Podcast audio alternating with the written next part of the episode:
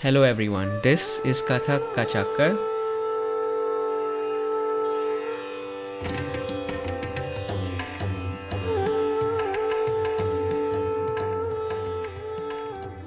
My name is Pramit, and this place is designed to be a central platform to bring conversations with Kathakars across the globe. So, uh, today I'm really happy to have with me Aditya Sharma. Uh, and uh, he's been a Kathakar for eight years now. And he did his training in India, and now he's based out of the UK, where he's doing a master's in management and marketing. He's also the artistic director of Yatra Dance Productions. Aditya, how are you? Hi, nice to meet you. Um, I'm good. I'm doing well, just in quarantine at home. Yes. How you how are you keeping up with that? Uh, it's going good. The weather is pretty nice. Um, I've finally sort of settled into the UK weather again after a long break in India. So slowly moving into the flow of things. It's going good. That's awesome. So uh, let's start off with your Instagram handle because it's pretty interesting. Um, uh, whenever when I was thinking of my Instagram handle, I was I thought I, I came up with the Kathak dude, and I thought I was being original. I thought no one else has done done something similar. Then I saw your page, and it's the Dancer Boy. So could you tell us a little bit about how you came up with that and why that's important to you? Right. Um, the Dancer Boy actually became my identity after a while. Um, it very honestly was a spontaneous thing. I didn't really think about it. Um, to be honest, the the name the dancer B O Y was taken, so I ended up switching it to B O I. And uh, it so happened that after that, when I started posting content and started posting videos, people recognized me as that dancer boy instead of um, Aditya Sharma. So that sort of stuck with me. And now it's just become like a part of my identity. It wasn't something I planned, but uh, I'm glad it stuck by actually. That's awesome. And uh, based on like a conversation we had before, I know that you, one of the things that's really dear to you is the stigma around being a male dancer in Kathak. So could you tell us a little bit about that? Yeah, sure. Um, so being a male classical dancer itself raises an eyebrow. Uh, good to some and not good to the others. So in my opinion, um, I think we've come a long way now but just the fact that um, there's not that many male classical dancers out there. I don't know what it is but um, i mean again we are evolving but there is still this uh, i don't know what you'd call it maybe a social boundary with male classical dancers that i've observed. Uh, so for me that's like a very sensitive topic. It's something i'm pretty passionate about because uh, i don't believe that dance is sort of particular to a gender. I think it's more about the art than the artist so yeah that's something that i sort of you know try and get across a lot which is also again connected to my instagram handle. It could have just been the kathak dancer or aditya kathak or something. But i don't know why i just like the fact that i'm mentioning um, that dancer boy there. I feel like it's in a way for me it's sort of setting a benchmark. Do you get what i'm saying uh, yes, uh, let's dig, dig a little deeper on this. Uh, you said there are some social boundaries around it. So, could you give us an example of what you've, what your experience has been with this? Uh, yeah, sure. Um, so I've experienced a little bit of discrimination, kind of bullying of sorts, you can say. Uh, there is the whole stereotype that men don't dance, right? I'm sure you're aware of it, and anyone right. who this would know about it. Um, so I've kind of had that built up since school because I'm the stereotypical male is supposed to be you know a football player or an athlete or someone who's not very inclined towards the arts at least in my experience that's what it's been. And uh, there you have this guy who is uh, totally into classical dancing and is you know focusing on artistic things and uh, i don't know sketching and drawing and contemporary arts and movement. And that sort of just stuck along and i was tagged a lot for it. I was kept out of a lot of things as a kid uh, solely for the fact that uh, I didn't fit the male stereotype criteria. Uh, be it in school or sometimes even at you know um, social gatherings or family events, I was looked at differently. Uh, whereas, in my opinion, there is no reason for someone to be looking at you that way. Uh, so yeah, that's sort of um, where I kind of stand with male dancers and the stigma for it. Okay, and so you faced all this bullying and it must have not been easy but you're you're here now and you're still practicing. So what helped yeah. you and as a child what helped you get through those difficult times and continue with your art? Um, so i come from a family that has uh, in india you would say the typical sharma family where everyone is a doctor or an engineer or a lawyer. Um, and i was probably the first one in my family to sort of branch out into uh, commerce and arts for that matter uh, so i think one of the main uh, sort of motivational factors for me was my mom she's been someone who's continually supported me irrespective of what decision i take. If tomorrow i want to get up and walk out of a degree she would be like oh you know what? If that makes you happy go for it.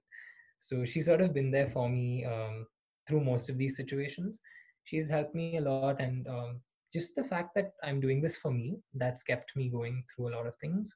Uh, from a very young age i feel like i've had a sense of calling towards what i want to do. I'm not the kind of person who would think twice about i'm very impulsive that way. If there's something i really want to do i don't think twice about it. I just go ahead and do it. So um, from a young age it's been a lot of ignoring things that don't matter and sort of focusing on things that matter for me. Okay and uh, on this note since you have this experience and mm-hmm. if there are kids out there if there are guy like boys out there who are trying to who are going through the same things that you did what advice would you give them so that they can maybe deal with the situation a little better and learn from your experiences? Oh um for sure. Uh first and foremost if you're doing it do it for yourself irrespective of who tells you whatever um, whatever other issues that might be in and around. If you are passionate about something uh, since we talk about dance let's say if you are passionate about dancing nobody else's opinion should influence your thought process. If it's something you want to do then there shouldn't be anything in the way. Definitely you'll find obstacles like um, you know convincing your family members sometimes convincing your even yourself sometimes. But i think the most important thing is for you to stay focused on it. If you feel like you have a calling towards it don't spend too much time exploring whether it's an actual calling. If you feel like it's there just uh, sort of immerse yourself in it and i think that should really help you. Considering the fact that we are in 2020 now things have changed a lot and arts have progressed a long way as well. So for anyone who's trying to pursue arts i think uh, it's a very lucrative field but it's it's a very demanding field at the same time. It really requires your sort of personal investment both financially and mentally so yeah if you have that willpower to do it i don't think anything should stop you. And do you have any advice of dealing with specific situations say where you're in a group setting and you hear a comment from a family member or friends and do you have any tactics to deal with that in the moment and then dealing with them later on? Mm-hmm. um, so what i usually do is uh, first of all i'm very proud of my art. Um, there is nothing shameful about being a dancer. So if you do hear a snide comment or two i think the best thing you can do is educate people about um, the field that you're in. You whether you do good or do bad people are going to speak. Someone is always going to have something nasty to say about your work or you. Um, but again it's all about your personal mindset and your the where you stand with your work. So um, if you are in certain sort of setting where some said something i would personally say maybe take a moment to educate them about hey this is not what i do or hey this is what my job is or what you know my story is. And i don't think you are in the position to be saying anything if you haven't experienced what i've done because of course dance is a lot of hard work. So for me i always take a moment to tell people that it's not just you know going on stage. There's so many other things involved to being a dancer. There is um, you know tiny things like costume management and event management and figuring out your stage your crew your music. All these things put together are things that people normally don't take into account. So for them it's just oh you spend time you know rehearsing in a studio and you go up. It doesn't seem that hard. So maybe if you're in a situation like that probably take the time to educate them now that we've discussed that could you tell us a little bit about your training and lineage and where you come from when it comes to kathak uh, so i started uh, learning kathak from i think was it the sixth or the seventh grade i don't really remember uh, but initially i trained under uh, Guru Arpita Rao. Unfortunately, she's no more. Uh, this was sort of remote training. I've never really been in the fashion of giving exams for Kathak, but I started with her. Um, it was under the Jaipur Gharana of Kathak initially, but uh, she did teach me a little of Lucknow Gharana as well. I mean, I don't see too much of a stark difference between the two. Uh, then I stopped uh, in between for a brief period uh, during 10th grade. And then um, Tai moved to the States. So then uh, I, will, I kind of lost touch with her. Uh, but then I joined um, this year, in fact, I joined Srimati Anjana Gupta. She is the founder of Space Academy in Bangalore. And I have uh, sort of moved in full time with them.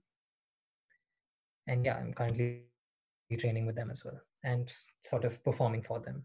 Uh, so would you say this transition for from Jaipur to Katha uh, to Lucknow Gharana was more or less seamless for you? Because you said you, your... uh, it so to be very honest, Jaipur Gharana, um, it's just when you start learning the intricacies of the Gharanas, when you'll see the difference between the two. A lot of people will tell you Lucknow Gharana is very influenced by Mughal culture, whereas you know Jaipur Gharana is very technically focused on you know your spins and the footwork that you have. But I didn't really notice that much of a stark difference until I learned certain pieces that are unique to each gharana. Like um, there is a sargam in uh, authentic to the Jaipur gharana, which I learned under uh, Pandit Rajendra Gangani. Uh, that piece is very physically demanding, and you can see even in the chakkars that you take in that piece, you will see the authenticity of Jaipur gharana. Whereas uh, if you uh, have seen uh, Guru Maya Didi's Lucknow taranas, the Darbari tarana, uh, that has a very subtle and you know a very powerful impact but again it's not it's very controlled as opposed to a jaipur gharana piece. So that's sort of in a way affected my training as well because i feel like i have the power in my footwork but then i try and focus a lot on bringing that control uh, from the lucknow gharana i see. And could you tell us a little bit about your current academy and space where you are at now? What's it like being there? Yeah um, so Space is uh, an academy run by Guru Anjana Gupta, and she is assisted by her daughter Shruti Gupta. Uh, they are currently taking classes online because of the pandemic. They are pretty well known in Bangalore.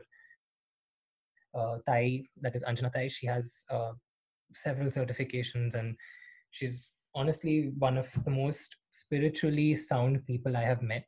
she's really changed my life uh, in terms of uh, not just training but in the way i see things and the way i approach things uh, so space has more than about 150 students i don't have a count for you but uh, they're one of the most well-known academies in bangalore they take classes both online for students in india and abroad um, and then they'll probably resume once things get better considering the covid situation I understand. And how? What would you? How would you say Anjana ji is, is, as a teacher in terms of like how she imparts the art?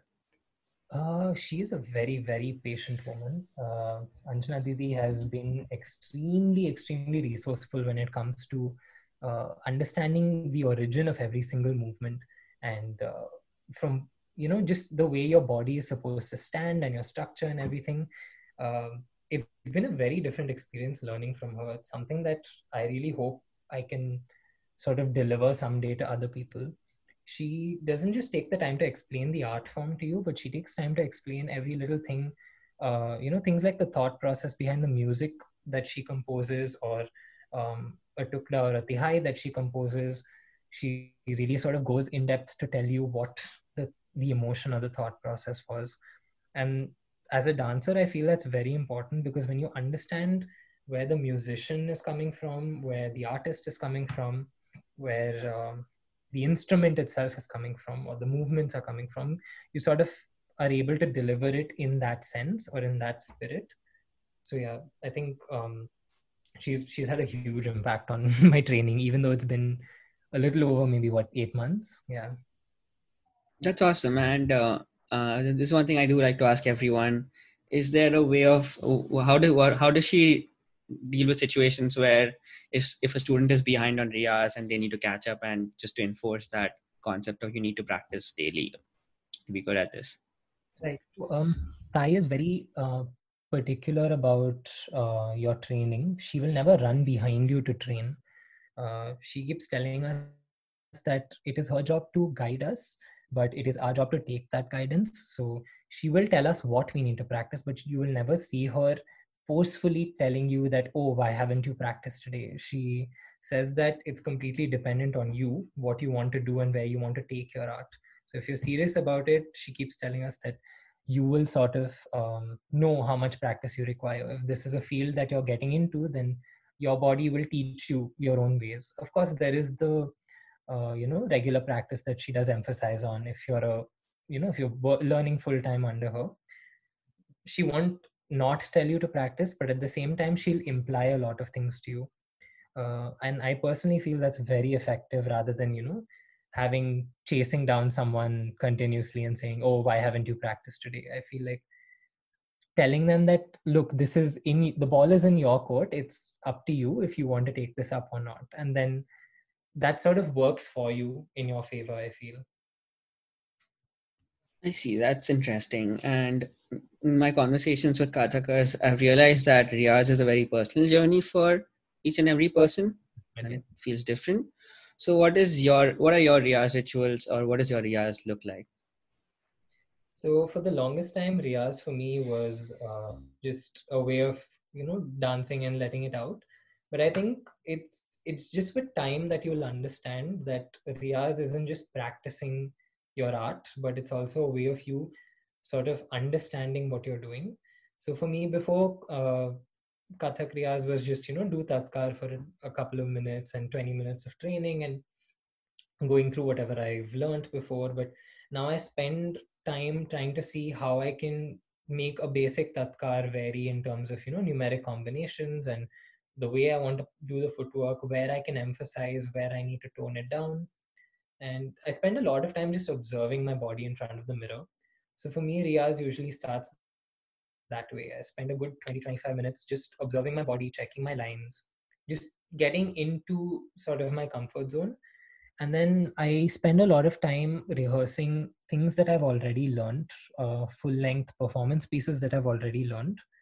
Uh, I break it down into just perfecting the movements first and then understanding the emotion behind it. There are days where I just sit down and listen to the song rather than getting up and physically dancing because I maybe want to dwell more on the emotion behind a piece. Like if um, if you're familiar with the concepts of Ashtanayikas, the eight Nayikas, each of them have a very specific um, emotion to the character. So to understand that you can't really dance it out you have to sort of first become that character before you take on that journey so that way i sort of um, mix up my riyaz sometimes either i work just on abhinaya or i work just on my technique part um, I, I, I know very vaguely about the Ashtanayikas. So could you tell me a little bit more about what that is? Uh, uh, okay, cool. So I'm also just learning about the Ashtanayikas but basically it's from um, a feminine point of view or from uh, the character is, is essentially a female and uh, all of them are sort of either longing for or uh, looking for their lovers. Uh, there are eight ashtanayikas let's see if i can get this right. There is abhisarika nayika uh, she is the heroine who sets out to meet her beloved. Uh, so she's sort of looking for him. Then there is I think Vasakasajja Nayika. Yeah, she's uh, she's the heroine who adorns herself with um, you know pleasure and uh, lustful things, and she sort of gets herself ready to meet her beloved. So she's again expecting to see him, but from a romantic point of view. Um, the, I mean, this can go on. There are so many of them. But basically, the Ashtanayikas have different characters, and the heroines are sort of their emotions are dedicated towards the beloved. So you also have a, a Nayika called the Virodha Khandita Nayika, who is someone who is dejected or is feeling, you know, uh, she's feeling uh, feelings of uh, disappointment or shame towards her lover. She shuns her lover for being unfaithful. So these are the different kind of characters you have. Uh, I'm currently only familiar with Khandita Nayika and uh, Abhisarika Nayika because it's a long journey to understand all of them. But yeah. That's awesome. I'm looking forward to that journey as well. Mm-hmm. And so, since you've uh, been doing Kathak for a while now, have you do you do any assistant teaching or any teaching on the side, or have you had any mentorship moments? I have taken a few workshops here and there, um, both for Kathak and for um, Bollywood and semi-classical and those kind of things. But that's a different ballgame altogether. I've not really mentored in class per se, like uh, in Kathak class, because I feel like I'm not ready yet to be teaching someone. I'm still on the learning journey myself. So I've refrained from uh, sort of teaching Kathak yet. I feel like when I get there, maybe I could. But yeah, otherwise, other than Kathak, I have taken several workshops in and around for different styles. That's an interesting question, Aditya, because uh, a lot of people I ask, they will tell you Kathak is a lifelong journey. Yeah, so yeah. What, at what point would you would, would do you think that switch happens in a Kathakar that they feel that they can teach now? How long do you think that takes, in your opinion? Um, I can't put a timestamp on it for you, but what I keep telling myself is that if there is a question that you don't have an answer to, then you're not ready. Uh, if someone were to, like how you asked me about Abhisarika Nayika and the other Ashtanayikas today, I can't tell you completely in depth about all of them because I'm personally not well versed. Now, if you were to ask me, let's say hypothetically, if I was completely prepared with them, and if you asked me a question about Abhisarika Nayika specifically, and I wasn't able to answer that question to you, then I feel like I'm not ready. So, in that respect, when if I were to be a teacher, I need to have the answer to the smallest of things. That's when I feel like you're ready to teach. So, I think it's it differs from person to person. But for me, I think until I don't have the answers for myself, I don't think I'll be ready. That's interesting. And I really, really appreciate your honesty in this. And since you mentioned workshops, could you tell us about how you started doing Kathak workshops and what that experience has been like. Right. So, um, Kathak workshops, I've honestly not really taught performance pieces or uh, compositions. It's more of been uh, just workshops introducing people to the grammar of Kathak or giving them, you know, a glimpse into the world of what Kathak is. So, um, here in Bristol, in fact, I had a couple of in house presentations where uh, they were sort of interactive sessions where I performed one or two very basic pieces, like a simple tarana, uh, some footwork compositions, and a few you know patterns of tihais and stuff. And I sort of just introduced people to the grammar of Kathak, gave them a full background on what it is, where it originated from, and uh, towards the end, I sort of had a uh, interactive session where I taught them a few, you know, basic tatkar movements and some of the hands that we have in Kathak just to sort of give them an idea. But I haven't really taken full fledged Kathak workshops as such to, to teach anything other than just this. I see. And since you were taking workshops in Bristol, was your audience already aware of Kathak or were you just starting from scratch?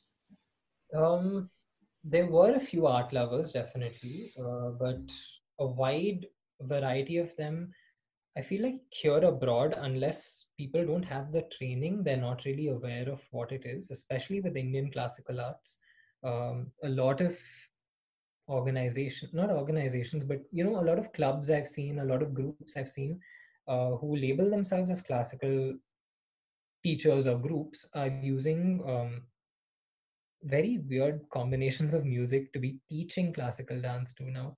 Any guru will tell you, or any let's just say um, sound guru will tell you you you can't teach kathak to music uh, kathak is an art form that's taught and music is just an accompaniment to it so i feel like there's a lot a, a big need for people here to sort of be exposed to the art form to know what it is uh, so to answer your question i don't see that many people being very aware of it until they're introduced to it Understood. And since you mentioned there's a need for the there to be like more classical Kathak, which is true to the art form, is that something you see yourself taking up as in the future? Um, I do want to, of course, definitely. Uh, I'll tell you what I've noticed. Uh, uh, there's a very fine line between someone being an authentic Kathak dancer and someone, you know, just playing with the grammar of the art form. So I myself have been guilty of using um, semi-classical music sometimes to make uh, a few pieces online, but I've tried my best to sort of um, stay composed to the art form. I tried not to dilute it uh, because that is a vision that I have. I don't want to ever dilute the art form. Music for me shouldn't be a problem, uh, but the art form should never get diluted. So it's something that I do want to do eventually, but I'm not scared to sort of explore um, the possibilities I have with Kathak or see how far I can bend that line. Uh, so you mentioned doing some online pieces recently. Could you talk about what work you've been up to of late?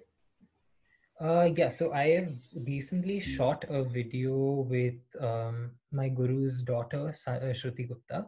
Uh, it's a pure Kathak Tarana in Rag Vachaspati, and it's a blend of both Tintal and Japtal. So we recently released that video online. It went up, I think, on the 6th to the 7th of October. Uh, that is something I did. And I've put up uh, just snippets of, you know, um, tukdas from old songs and uh, old Bollywood classics. They have, there is a, a big uh, influence of Hindustani music in older songs. Like if you see uh, the song Kahe Ched Ched Mohe from Devdas, it's an iconic song where uh, Pandit Birju Maharaj ji has recited a few um, todas and tihais in the song. So I sort of shot, you know, tiny little snippets of that. I haven't really got the chance to um, put up something major yet because I'm still sort of putting together work to put up online. But yeah, that's what I've been working on off late. And uh, I recently shot a semi-classical video. I won't say Kathak, but a semi-classical video with a good friend of mine. Her name's Anchal. You also know her, right? so yeah, that's that's all I've been up to off late. Uh, yeah, Anchal's the reason we're connected, and yeah, we went to school right. together. So I really appreciate her for that. And I guess since we're talking about performances and we haven't touched upon it yet, could you tell us about your, the performances you've done over the years that you're really proud of that you want to discuss? Yeah, sure. Uh, so my, if you're talking about Kathak, I've only recently started performing Kathak. Uh, I'd say in my first year of my undergrad degree is when I sort of took it up. Uh, to a performance level. I started performing way back in 2012 or 11 with um, Shiamak. I was part of the uh, performance troupe for the longest time. And I was doing shows with them. Uh, there's a show called Confidence, which is uh, dedicated to you know a, a, select set of students from the Shiamak Davar Institute. So I was with that um, showcase for about four years and I kind of performed um, in and outside India with them for various events and corporate shows. And then I started uh, sort of performing Kathak properly uh, in my first year of undergrad, uh, where I did put up a few solos for you know a couple of small competitions here and there, and I did choreograph a few group pieces uh, again at a college level itself. Uh, but yeah, that's that's when it sort of picked up.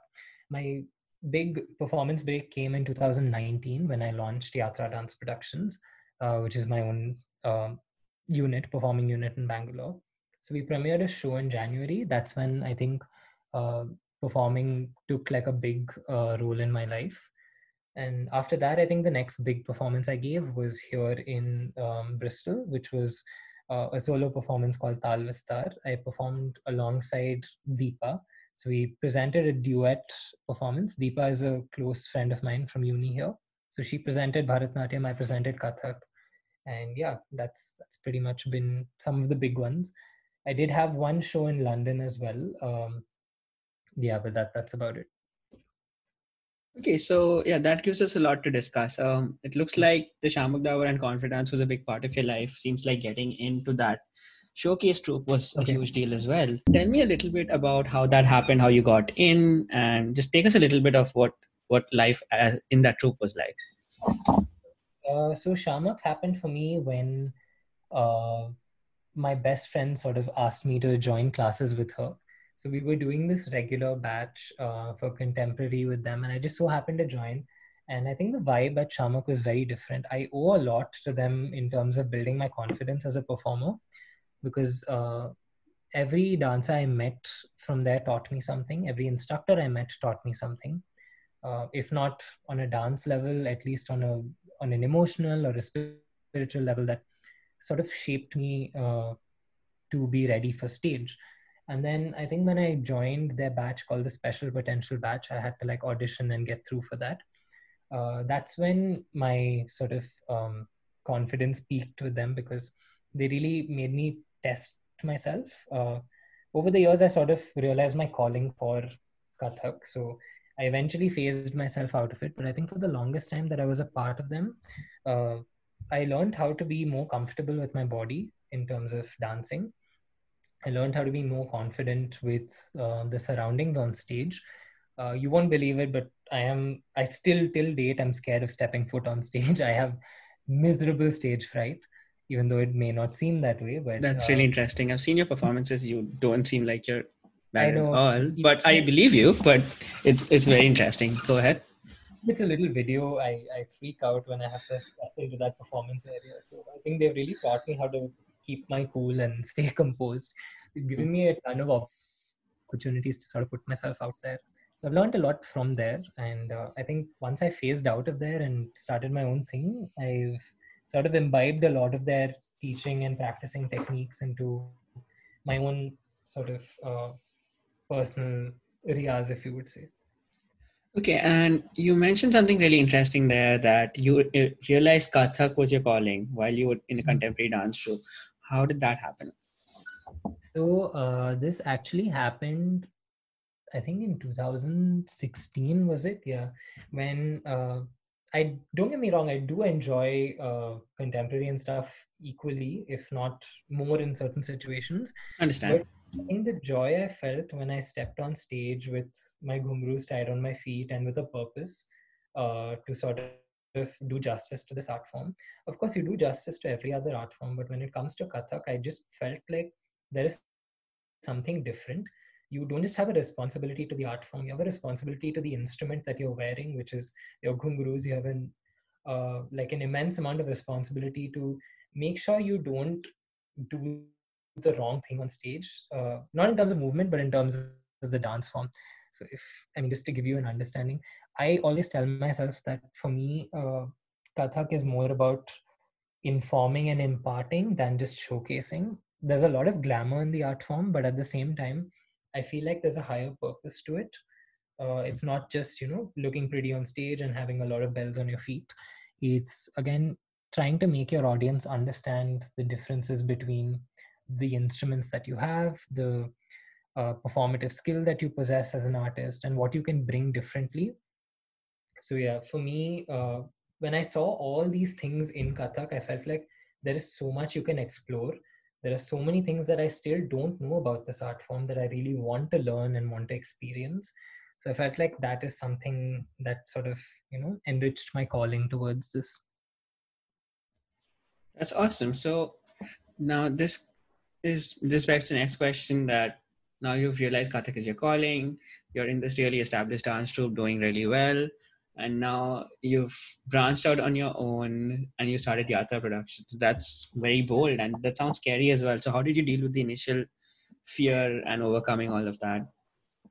Um, so Yatra was uh, again I told you a super impulsive person. So way back in 2018, I randomly decided in the middle of August that hey, look, uh, I think it's time I put some clarity into what I want to do because I was just performing and you know being part of different troupes and different performance pieces, but I didn't really have a like a direction. So I said, okay, you know what? Maybe let's take up this responsibility for myself and put myself on a path so that I know what I'm doing. And then I just decided to, uh, you know, put out a, a, word saying, "Hey, I'm looking for dancers for this this idea that I have." and it would be nice if you know someone would just hear me out tell me maybe yeah this will work or this won't work and just that one message of you know putting it out there and saying hey i'm looking for someone to listen to me turned into uh, one of the best experiences of my life and uh, yatra dance productions became like a very very integral part of my final year of college because it sort of helped me keep a balance between the amount of work i had to manage in an undergrad degree the amount of things I had to manage at home, and then like this little breakaway of my own. And yeah, we premiered a show in January, which sort of culminated into an hour and a half long showcase. And after that, I sort of felt like I had, you know, clarity as to what I want as a dancer or what I want to be as a dancer and where I stand with it. uh, just to dig into that a bit more, could you tell us a little bit about what you're trying to achieve with Yatra Dance Productions? What is its mission? Um, so for me, Yatra was all about breaking boundaries in classical dance. Uh, so even the show that we premiered uh, was called The Journey of a Dancer.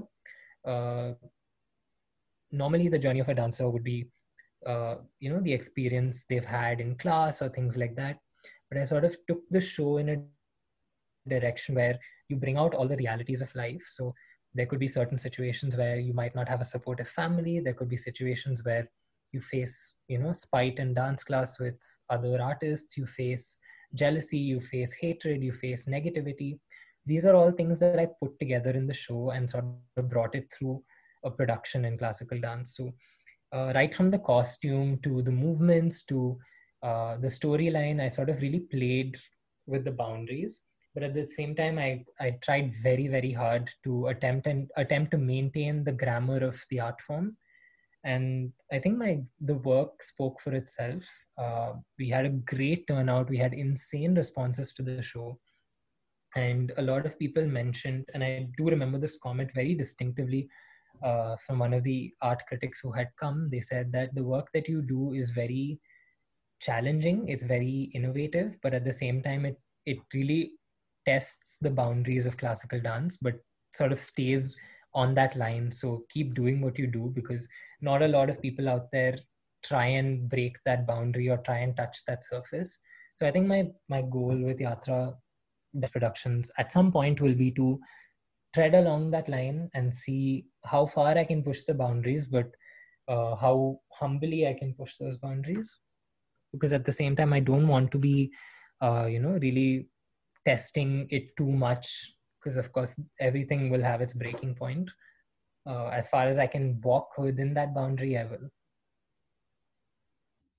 I see. And um, just so that i understand a bit more what mm-hmm. are the boundaries itself in dance that you see that you're trying to push? What are the where are the boundaries right now? So um, again i feel like this is something that varies from person to person. For me the boundary would come with um, diluting the art form. You'll see a lot of artists out there today uh, who've probably done a class or two, maybe a month's worth of classical training, and putting out the most obscene content on Instagram or YouTube. Um, there was a very, very distinct example that I remember that disgusted me. Um, there's a song out there called uh, WAP or WAP, however you pronounce it, by Cardi B. I'm sure you're familiar with this. Yes, sir. A million classical dancers on Instagram absolutely ruin the form with this song and their own challenges and versions. That for me is really, that's not even just crossing the boundary, that's looking at the boundary and completely walking over it and crossing to the other side. Um, for me, things like that really tick me off. Uh, some people I have noticed have sort of um, demoralized classical dance. A lot of them have uh, used it very differently. Now, as much as I am um, supportive of people trying new things, I am very, very particular about people using classical dance to explore, you know, different concepts and different realms. There are some shows that I've been to where uh, artists of a completely different style have just suddenly incorporated random parts of classical dance. And i mean it's not a bad thing but then again you need to understand uh, that classical dance isn't just any other dance form. There's a very very strong spiritual connection to it. So there are a lot of things that uh, have gone into the creation of this process. Uh, a lot of really senior artists and gurus and teachers have put in. I mean you will know uh, kathak is a as the word gharana comes from ghar, it is something that personal. It's come from somebody's household. So if you are an artist who's using this art form, I think you have an immense responsibility to sort of uphold the values of that household or gharana that you follow or um, that you practice. So for me, I think the boundary comes with making sure that you are presenting modern work but at the same time you are respecting the boundaries that were set or the patterns of sort of execution that was set by these gharanas so that you don't disrespect the artist who put so much time and effort into creating that. That that makes sense. And another part of the boundary i want to discuss is and uh, since you mentioned costumes uh, are you very involved in the costume design? How far how much of an input do you have in that and how far do you go into that? For me costumes play a very very important role. Um, i'm all about looking glamorous on stage but uh, i think i choose very very sober colors for stage uh, because I don't want costumes to take away too much from what I'm presenting. So I try and maintain my costumes very uh, simple, but I do play a lot with um, just two colors. I try not to keep my costumes monotonous. I design all my costumes myself. Um, I feel like I can't trust somebody with another costume, or either that, or I'm just too particular about the things that I want. But yeah, for me, costumes play a very important role, um, almost equal to the kind of music that I choose or the kind of um, instruments that I want as a part of my uh, ensemble or performance piece. Uh, again, yeah, costumes differ from person to person. It's totally personal preference, but I I am a stark. Uh, I mean, not stark, but I think I I don't enjoy um, people who use very very loud colors on stage. I feel like it takes away too much from what you're trying to put forward. Yeah, I guess as someone who's just new to Kathak, I'm very curious about it because I don't have much of an eye for color or anything. How do Kathakas learn about costume designing and the sense of color? How does that how does that instruction happen over the years? Um, so no one really teaches you costumes. Uh, That's what I was wondering. Uh, I think it's just been a lot of observation. So I draw my influences for costumes from the weirdest things possible uh, I'll give you an example. There was this one costume of mine that was teal blue and um, sort of sky blue. I got that inspiration for the costume from a JBL speaker that I saw for sale uh, in in a market. The colors just worked so well for me that I went on this hunt and I looked for fabrics that matched that color, and I looked for patterns that I enjoyed. And then it's more or less just trial and error with these things. I sort of you know kept putting them together. There have been days where i've literally spent hours on the road taking pictures of different colors coming home printing them out and piecing them together and seeing hey will this work? Will that work? Uh, and i think it's something that just uh, costumes are very personal. So you can be very commercial with them but at the same time you can give your own take to them. So for me you'll see a lot of stonework on my costumes. You'll see a lot of kundan things on my costume because i like um, i like the impact that stones have under stage light. So i try and incorporate them as much as i can that way i think it's just with trial and error you'll figure out what you want the funny thing is when you mentioned JBL Steel Blue speaker, I knew what speaker you were talking about.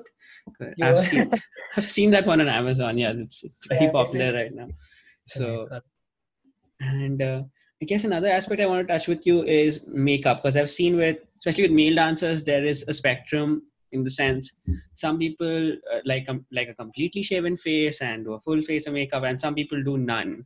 And I've seen okay. that full spectrum across male Kathak dancers. So where do you, what is your makeup methodology or where do you stand on it or how do you use it for performances um, so for me i am very particular about being clean shaven for stage just because it's for no other reason uh, other than the fact that uh, it's just easier to apply makeup on your face if uh, you are presenting something bare chested i think just for the the sheer aesthetic value of the human body i think i prefer people who are clean shaved or um, you know have a clean body that way.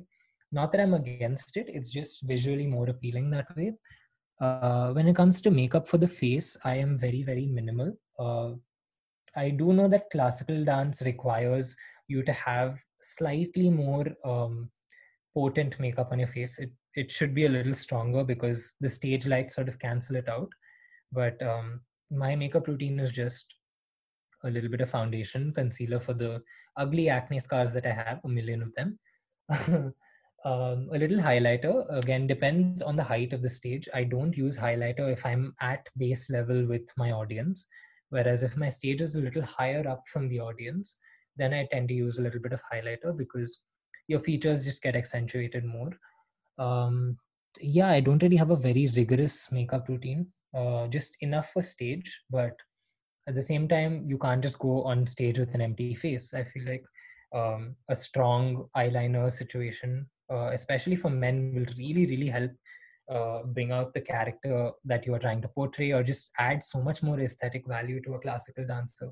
Because other than just our hands and legs i think we use our eyes a lot. Your eyes speak volumes in classical dance. So uh, if you're able to sort of get the best eyeliner possible and get the best wing on your eye i think it really adds a huge huge um, glamorous touch to your mm. dancing Okay, that thanks for like sharing your routine as well. Um, last year I had my first showcase for year into dancing, so just mm-hmm. beginner showcase. Um, okay.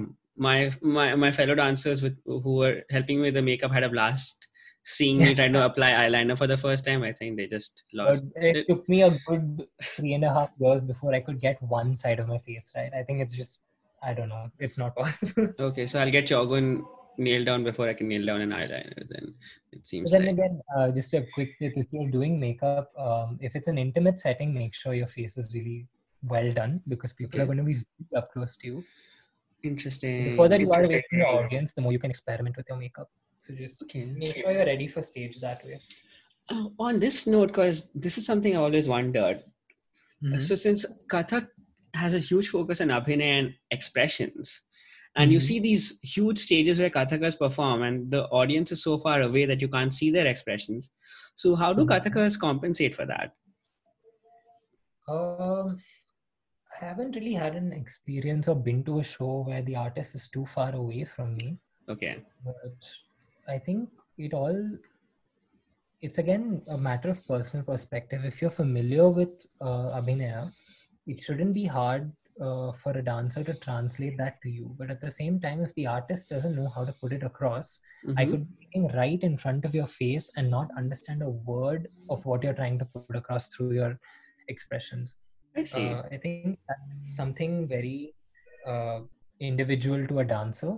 If they learn the skill of abhinaya well, it doesn't matter if you're sitting right next to me or 10 miles away from me, you will still know what I'm doing. Interesting. Okay, that makes sense. And that brings me to my next thing. Uh, you're, so you're in Bristol. Do you just? I just saw that you finished your masters in marketing and management. Correct? Just got done, submitted my thesis, and I am a free bird. Congratulations! I know that what that feels like. Uh, could you tell us the? Have you found application of your degree towards promoting Kathak, and has that helped you further um, yeah, your message? Sure actually uh, even my undergrad degree was in management and marketing i did business administration uh, and i feel like that is an inevitable skill that a dancer will need to learn or imbibe at some point of time if uh, you like let's say yatra for me yatra dance productions I didn't just handle the choreography part of it. I had to handle the advertising. I had to handle the online Instagram page. I had to handle every social media channel, answer emails, get into marketing channels to promote our stuff. Uh, it is a wholesome process. You will 100% need to learn how to manage things. You'll learn, need to learn how to market yourself. Otherwise, there's only so much that your work can do for you. But if you don't know how to get it out there, if you don't have the resources to uh, communicate your work work to other people uh, you could be the best dancer in town and i would have no idea who you are right and i feel like you might have a pulse on this so could you tell us in terms of kathak Mm-hmm. What is the reach of Kathak on the various social media platforms out there? Instagram, Facebook, Twitter, TikTok, LinkedIn. It's growing a lot more now. Uh, I think with even with the onset of covid uh, everything has just moved online so now you have a huge access to not just artists but different um, workshops different uh, sort of intensives online and there's just a huge market for people in the kathak industry to learn now uh, you're at the same time that you're learning you're being exposed to so many other artists online uh, I feel like it's a, a huge, huge jump in, especially in the Kathak community. And say if someone was to start out social media marketing in Kathak, which which which platform should they prioritize and then move on to the other ones? Um, again, this I wouldn't be able to give you a direct answer. It all depends on which audience you're targeting. So, uh, if you're putting up your stuff on YouTube, you're engaging with um, artists, art critiques, you're engaging with uh, just a general audience, but at the same time, you're engaging with anyone who wants to know what Kathak is. At the same time, if you have an Instagram profile, you're um, a large segment of your audience is going to be uh, the youth and the younger generation of people. So then uh, your work inevitably gets shown to them. Though there are art critics and other people on Instagram, I feel like your work reaches a lot more youngsters on that platform. So then it's again just um, a choice that you would want to make. I can't say you'd have to prioritize one platform over the other, but it's nice to have a presence on every platform so that you're more i mean the more accessible you are the easier it is. If you're out of sight you're out of mind. That is the reality of it. So thank you for putting it that way. Um i guess uh, then the next thing i wanted to ask you is you have so you have you have yatra in bangalore and you have and you're trying to and you're doing some stuff here in bristol. So mm-hmm. once we get to a sense of normalcy you know covid is changed and we, you're also doing stuff through covid as well which is commendable. So where do you see yourself taking kathak in the next few years? Um, i eventually do want to be full-time in this industry but because uh, i just i just haven't inclined towards this industry and this art form but until I feel like I'm not uh, physically and spiritually ready, I won't get into it. And at the same time, uh, I can't full fledged get into dancing because the reality of the situation is the field doesn't pay well in your initial years. You do need a side uh, job for you to be supporting your artistic dreams. Uh, unfortunately, out there are not a lot of people that will, uh, you know, really fund you well for uh, the arts. It's a very uh, labor intensive but uh, not very well paying industry in your initial years of course. Uh, once you are full time into it and you get into the flow of things it's different. But that transition into the industry the entry into the industry is hard. So for me i think until i'm financially stable enough um, it will be um, sort of in its building blocks but when i feel like i'm ready uh, both financially and physically uh, physically in terms of you know having my training and everything in place i can dive into it full fledged yeah if you could expand on this a bit i understand being uh, ready financially and physically that i can relate mm-hmm. with. You also mentioned that you want to be ready spiritually. Uh, what does that mean for you?